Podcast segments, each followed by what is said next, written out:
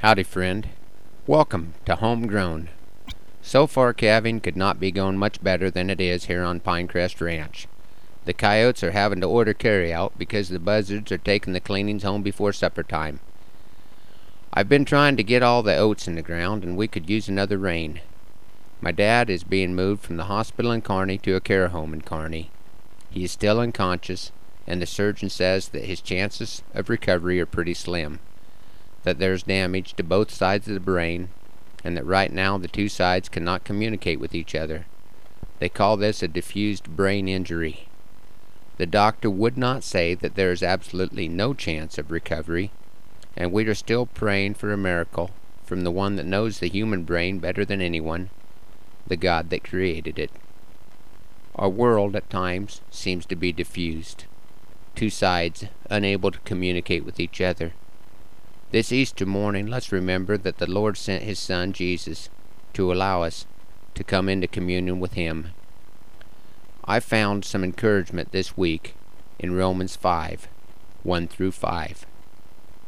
Since we have been justified through faith, we have peace with God through our Lord Jesus Christ, through whom we have gained access by faith into His grace in which we now stand. We rejoice in the hope of the glory of God. Not only so, but we rejoice on our sufferings, because we know that suffering produces perseverance, perseverance, character, and character, hope.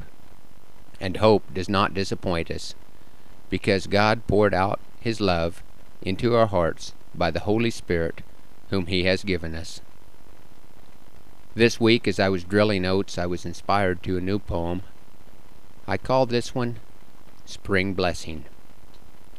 Thank you, Lord, for this morning, for the clear and cloudless sky, that we can come before you and we can question why. I thank you for your blessing, and may I ask for more. When your blessing keeps us guessing, we know more blessings are in store.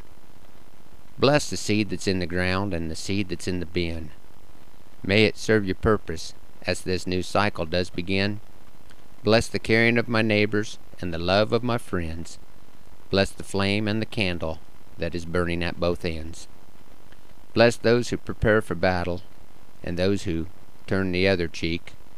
May each one give you glory. Your wisdom may we seek. Bless the cattle on the hills and the grass on which they graze. Bless us with understanding as we wander through our days. Bless the water underground and the rain that's yet to fall. Your moisture brings us new life, and through grateful tears I call.